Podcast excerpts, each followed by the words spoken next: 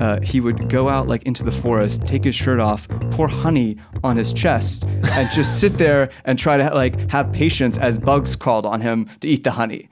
Welcome to Beyond Speaking with Brian Lord, a podcast featuring deeper conversations with the world's top speakers. I'm Brian Lord, and on the show today we have Paralympic ski racer, author, and cancer survivor Josh Sundquist as he shares his philosophy behind One More Thing, One More Time, his first time out in public after amputation surgery, and of course his internet-famous Halloween costumes.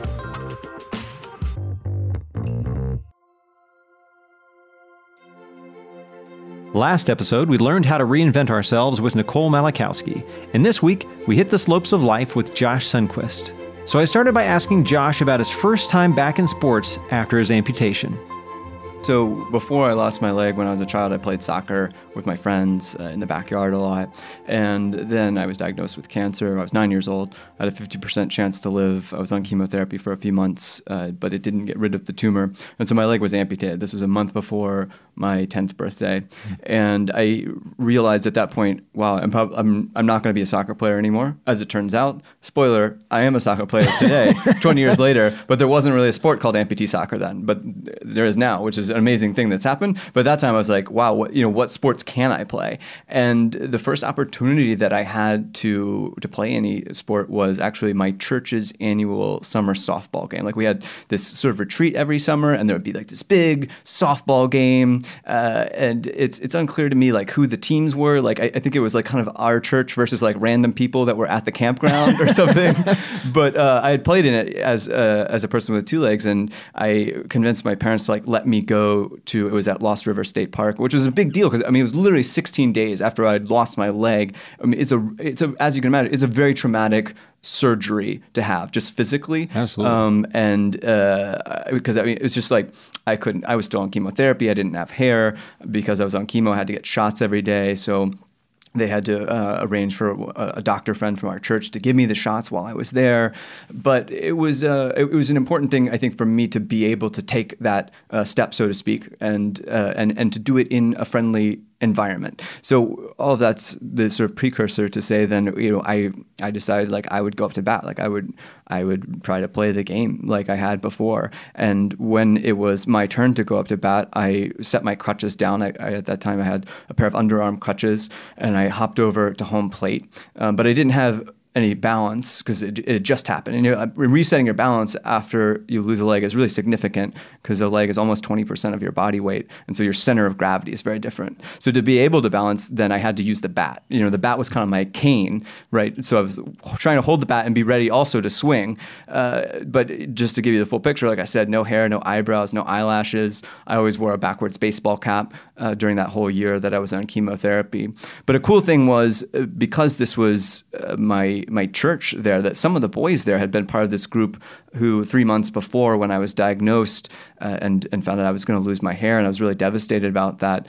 eighteen of my friends, including my brother, a bunch of boys from my home school group, and a bunch of boys from church, eighteen of them came over to my house, and they had this head shaving party. Wow. In the backyard. All shaved their heads, which was um, uh, it was you know amazing, right? It was so cool to to be able to have friends like that, uh, you know, who would who would give you that signal that you're not the only one, right? Yeah. That I, I didn't have to be the only nine-year-old who didn't have hair. So a lot of those boys were there at that game, and and this was the first time though that they had seen me since I had lost my leg, and it, you know it was really important to me that they they see me and say, yeah, Josh looks a lot different than he used to.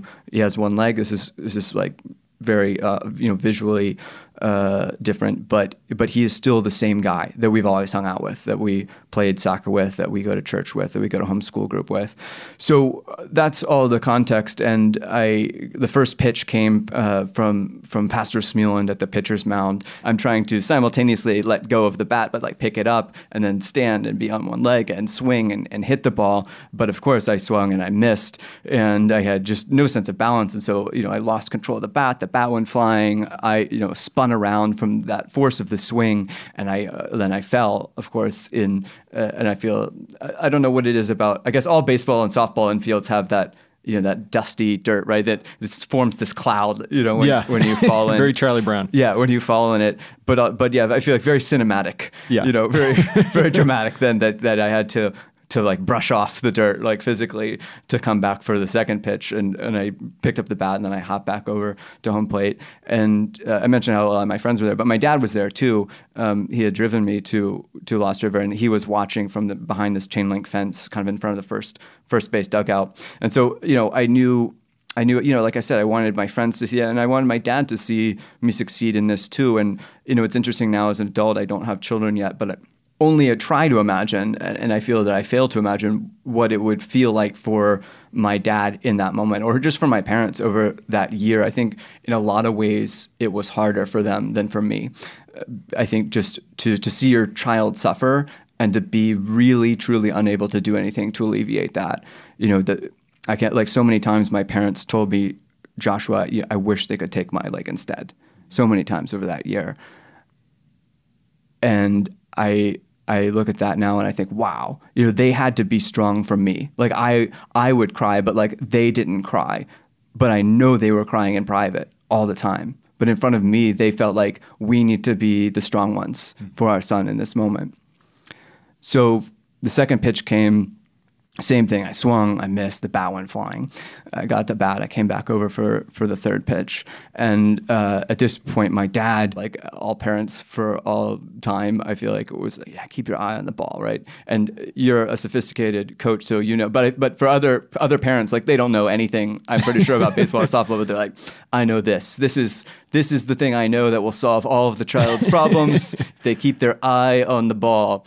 Just what, which is also, it's also just a weird phrase. Like, why not both eyes? Why not, yeah. why not binocular vision? I, like, that seems very important. No, just one eye. Just that's one all eye. You need. Yeah. Keep it on the ball. So my dad said that. I was like, oh yeah, keep it right. And the third pitch came and I swung and I missed.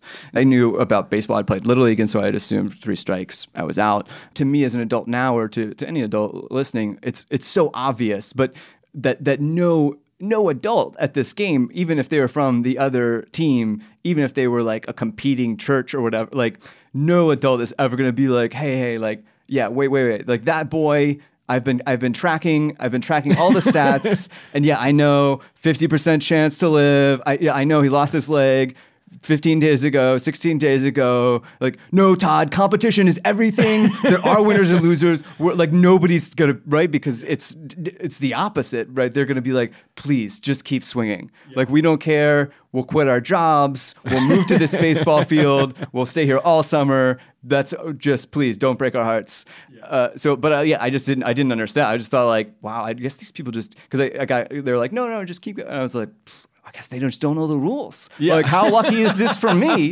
that I just get extra strikes for some reason? So I was like, all right, yeah, I'll, I'll just keep swinging. So I did. So I got another strike and another and another. I think it was around seven strikes. I I felt, um, you know, that, that sort of breath that you get that tells you you're going to cry. And I, you know, my parents had seen me cry, of course, and I cried in private a lot over that year, but I never let anyone outside our family see me cry. I never especially let my friends see me cry. So I, I dropped the bat and I hopped over and I picked up my crutches and I started to walk off the field uh, just to, I was just like, I'll just go be by myself. Like, I don't want anyone to see this. And uh, at that point, you know, my dad, um, he called out to me from behind that, that chain link fence. And I think, you know, again, like what, a, what an interesting moment uh, for my dad. My dad said, Jo- my parents always called me Joshua, and still to this day, they're the only people in the world that call Joshua, me Joshua. Yeah. And my brother Matt, they call him Matthew. So I, my dad was like, "Joshua, you almost had that last one," and I, and I stopped. And I, I looked at him, and and he he put the two fingers like kind of through one of the holes in that chain link fence, and he said, "It was this close." And my you know, my dad was and is, you know, he's my hero. And I knew that if he was up to bat, he would keep swinging, you know, until he got hit. And I knew that's what I had to do. And I would say that, like, that was the moment when I knew how many swings I was willing to take, which was as many swings as I needed to. So I came back over and I set my crutches down and I just said, yeah, I'll just, This is I'm in, I'm in it. You know, like I'm gonna keep swinging until I get hit. you know, in, in baseball or softball, you get either three strikes or four strikes, depending on uh, what league you happen to be playing in. But it, it, but in, in the vast majority of situations in life, especially professionally, you know, there's there, there's not like three strikes and you're out rule. It's it's like, really, how many strikes do you want to take? Like, if you're a salesperson, how many no's are you willing to take? How many calls are you willing to to make? How many failures at this or that are, are you like? It's it's really up to you. So it's kind of a question of, are you the person who, are you a kind of person who can be struck out? Do you have that sort of like uh, three three times, four times, you're done? Or are you the kind of person who says, no, this is the thing that's going to happen. I'm going to make the hit. It's not a question about that. It's just a question of how many strikes, but it doesn't matter how many because I'm going to keep swinging. So that's that's the mentality I had then, and I got another strike and another strike and another strike. I just, uh, just actually about two months ago, my mom was going through old documents and she found a A, a journal, like a sort of journal that this guy who went to our church had written. He had photos of me from that game. I had never seen a photo before. Oh, wow. This photo of me on this field. So I was so skinny. I weighed like fifty-eight pounds and no hair, of course. And and he had written this this account of it, which was really interesting because, it, like I said, I've been telling this story for so long, and and and to read someone else's perspective of it and to think to think what that what that moment must have looked like for anyone else who was there who knew my story. But the interesting thing was that that he said it took over twenty pitches, twenty pitches that I just kept swinging. And, and I just imagine what it must have been like for my dad or for that guy or for people on the other team who didn't know me, just thinking, wow, I hope he keeps swinging. I hope he could, but I, but I, maybe he won't because this is a lot of pitches. And I, I remember, in fact, this this moment where, because there was on the other team, there was adults, but there was also children and um, who m- might be sort of like less sensitive to my situation. And, and the more I swung, I remember that there's this shortstop, a kid about my age, who kind of kept coming like closer and closer. You know, you got that idea, you've seen it in church league where you realize, oh, like if this dude gets a hit, it's not going far, yeah. and I'm going to be ready to field it. And I just, but I remember how that stung, like that idea that even if I, even if I got the hit, this kid, my my peer had judged, it's it's not going anywhere, and I, I can be like halfway between the pitcher's mound and, of course, it's a shortstop. Yeah, yeah. Right. Well, yeah, the other people can't leave the base. Yeah. Uh, and so uh, yeah, so he he uh, he stayed there, and, and finally, yeah, finally, I did I did get a hit. It, it bounced off the bat, and it and it and the shortstop was correct. To his credit, it was very slow, but but it was like even slower than the shortstop had anticipated because it rolls just just barely moving. And fortunately, I because I knew I you know I can't I can't like hold crutches and a bat simultaneously. So I'd had this this friend of mine named Tim who was going to be my designated runner. So he had been ready this whole time, just sitting there. I never really thought about it. I don't know what he was thinking the whole time, but he's just like ready in a sprinter's position. Uh, and so finally, uh, finally I got the hit. Tim took off, and by the time it reached the shortstop, like Tim was already on first base, and I had my base hit. And in fact, then I, I swapped out, and I, I got my crutches, and I actually went over, and, and Tim walked off, and I ran the rest of the bases. Uh-huh. And that photo that the guy from my church uh, sent or had given my mom and that I just saw for the first time a couple months ago is actually there was enough base hits that I rounded the bases, and the picture is of me running on my crutches sixteen days after the amputation across home plate. Wow. With the caption, "Josh coming home."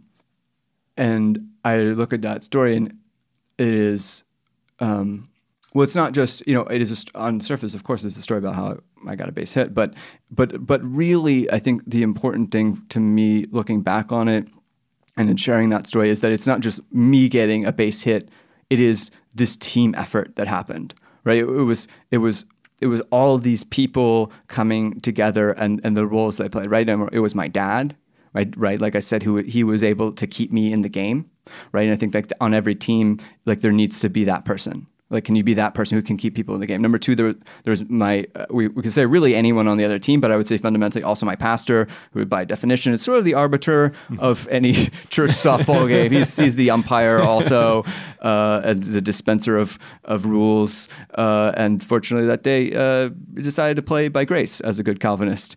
Yeah. And, uh, but, but, but, you know, but, but it's interesting, right? Because we've all dealt with those people who are like, hide behind the, they're like, no, it's, this is what the rule is. Like, I'm like, I'm throwing these policies at you. Instead of knowing what is actually the good thing to do or the, even the right thing to do, they're just like, no, really, I just don't feel like throwing the ball more, you know? But my pastor fortunately was able to say, you know what, the, the right thing in this situation is to keep throwing the ball, right? Is to, is to give some extra grace or leeway to this person because that's what he needs, and I'm willing to offer that. And every mm-hmm. team needs that kind of person, that kind of leader.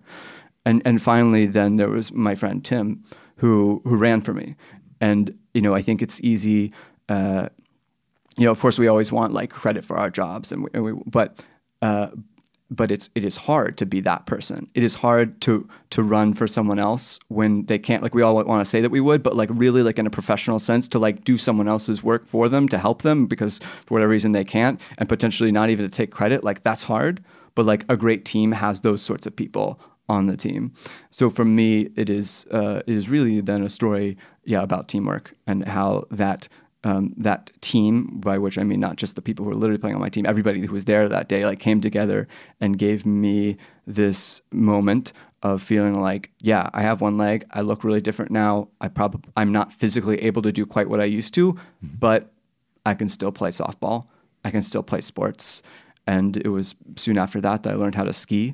And uh, then years after that, I started ski racing. And then years after that, I, I went to the Paralympics and became a Paralympian. But I think, it, you know, it really started in in that moment on that softball field. I know you've already mentioned your dad is, is a mentor to you. Who are some of your other mentors that affected you either before that or after that?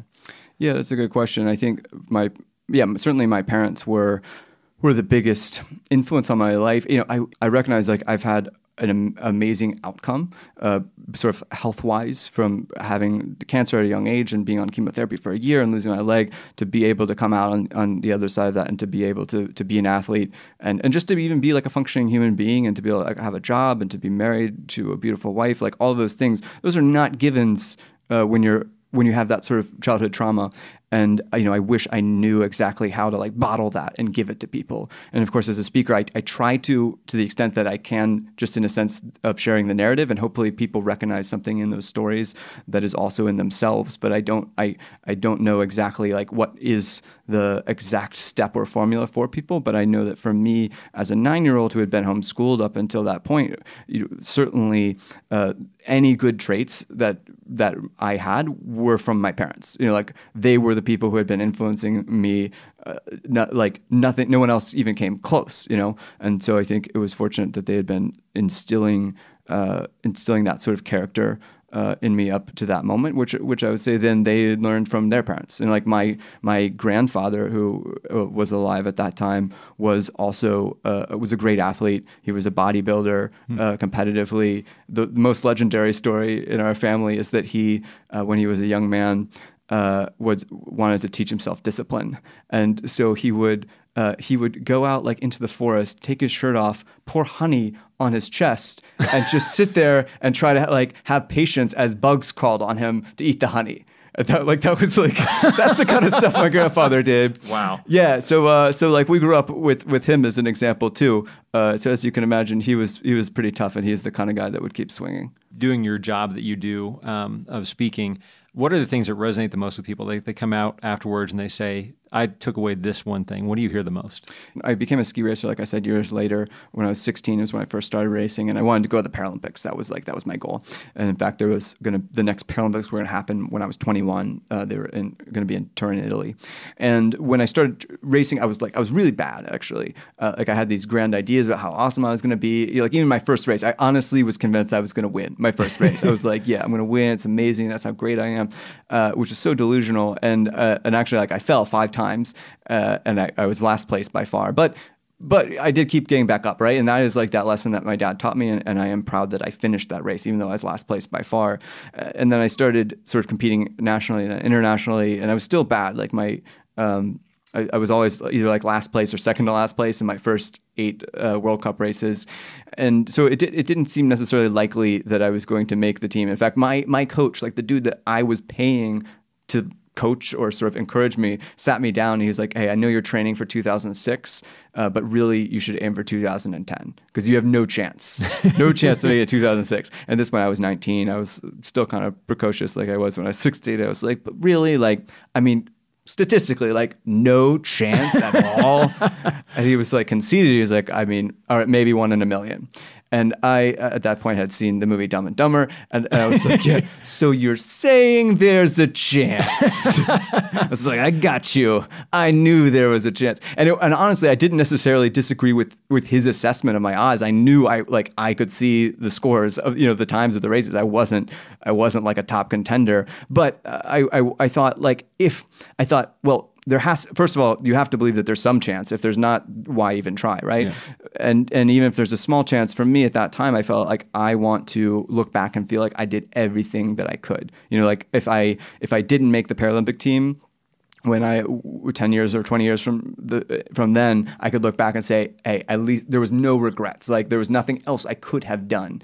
And around that time, I adopted this ski racing motto called, uh, which I, I actually abbreviated and wrote Uh, in Sharpie markers on the tips of all my skis, which was one M T, one M T, which stands for one more thing, one more time. And that was my philosophy as a racer. It was always, could I do one more run through the course? Is there one more thing I could learn about the sport? Is there uh, w- one more uh, rep or one more workout that I could do uh, after I got off the mountain that day?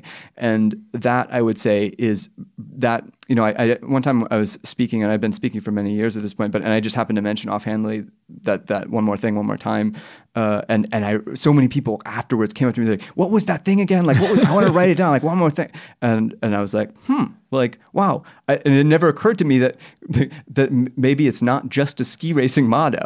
You know what I mean? Like that, I'd always thought like, yeah, that's just what you do to be a great ski racer. But it was oh, like this is just this is like a life motto. Like this is for any finish line that you want to cross, right? Uh, and and so yeah, I would say now in my speeches, it's uh, I always I always fundamentally like that is the that is the key theme. It's one more thing, one more time, and then helping people think through what is is that thing for you in your job. Now, one of the other things too, outside of speaking, that you're most famous for are your amazing Halloween costumes. Yeah, well, thank you. So so tell us about those and where did the idea come from? Was that your idea? Yeah, well, uh, I... Uh, I'm looking at his wife who's sitting in the studio. Yeah, right? who, who was, was integral to the start of these costumes. Yeah, so first I should say, my family did not celebrate Halloween growing up, yeah. uh, being that we were a very uh, conservative household. It's, and it's funny now that m- these Halloween costumes have become sort of uh, really part of my life and career, and now my parents are always like, oh, what are you going to dress as? Like, don't pretend that you guys didn't make us like hide in the middle of the house and turn off all the lights and lock the doors on Halloween. Because we didn't want any trick-or-treaters. Uh, but I, yeah, so I, I mean, I didn't dress as anything until I was like in college and just did some moral costumes for a few years. And then in two thousand ten, I dressed as a partially eaten gingerbread man. I got, it was a really simple costume, actually. I just bought like the Shrek gingerbread man costume and literally just cut the leg off, the left leg in like with yeah. bite marks, yeah. which is like the key detail, yeah. right? So it doesn't look like just a broken costume. It's like, yeah. this was on purpose. Uh, and I, I just wore that out to like some Halloween parties that night and people thought it was so funny. And, or they were like, that's an amazing costume. Like, where did you hide your leg? Like, how, what are the mechanics here? And I'm like, I'm walking with these kinds of, like, I have these custom one-piece titanium crutches. They cost like a thousand dollars. Like, how do you think I own these crutches? You think, you think I, I got this thirty dollars costume, but also thousand dollar crutches to be able to walk with it? Uh, but it's just funny that people don't necessarily always assume, and I found that with other costumes too that I've done since then, which are always something that hopefully has like an allusion to it. But uh, but it's often people's first reaction. It's not like, oh, is he an amputee? It's like, how? Where is he hiding his leg in this costume? And anyway, to answer your question, then I, I started dating my wife uh, a little while after that costume, and two years later. In two thousand twelve, she suggested that I dress as uh, the leg lamp from A Christmas Story, which I, and I just I just love that idea.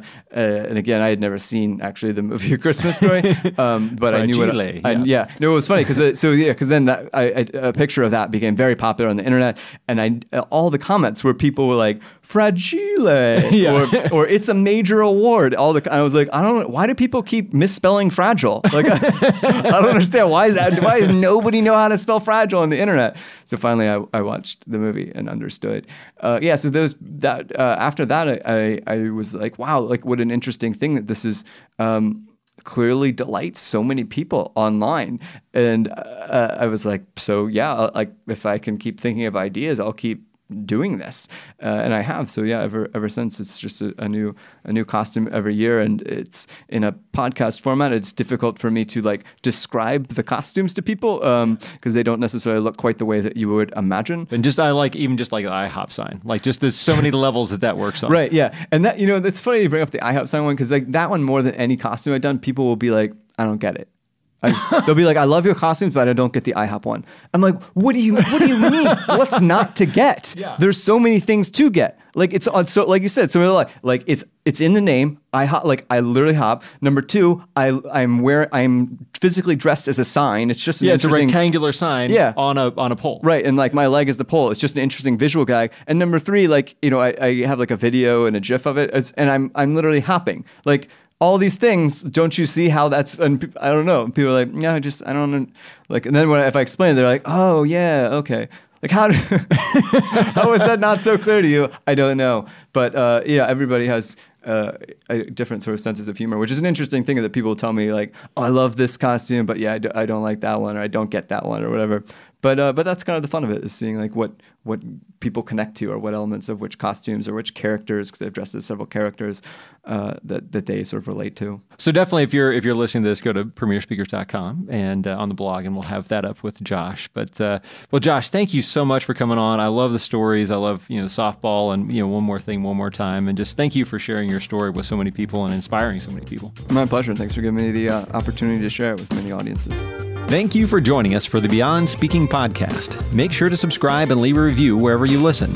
To learn more, go to beyond speak dot com because adding the ing was too expensive. For this episode of the Beyond Speaking podcast, your technical director, producer, and head Steelers fan was Eric Woody. Your creative director and part-time leprechaun was Travis Franklin. Brian Lord, your host, executive producer, and specialist in speaking about himself in the third person.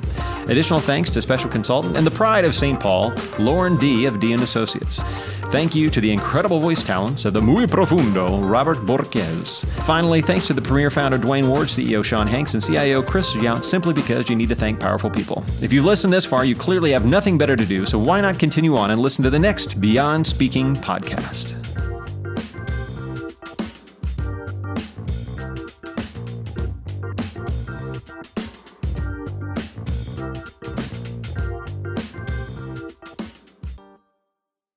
I, I was in a, a, a middle school homeschool band, yeah. And I wrote a song about Tulip. Well, it was the story of John Calvin's life, uh-huh. and, and then the the uh, sounds riveting. The bridge, the bridge was just like total depravity, unconditional election, limited atonement. All of the listeners right now are like, "What are they talking about?" this is this, this is, is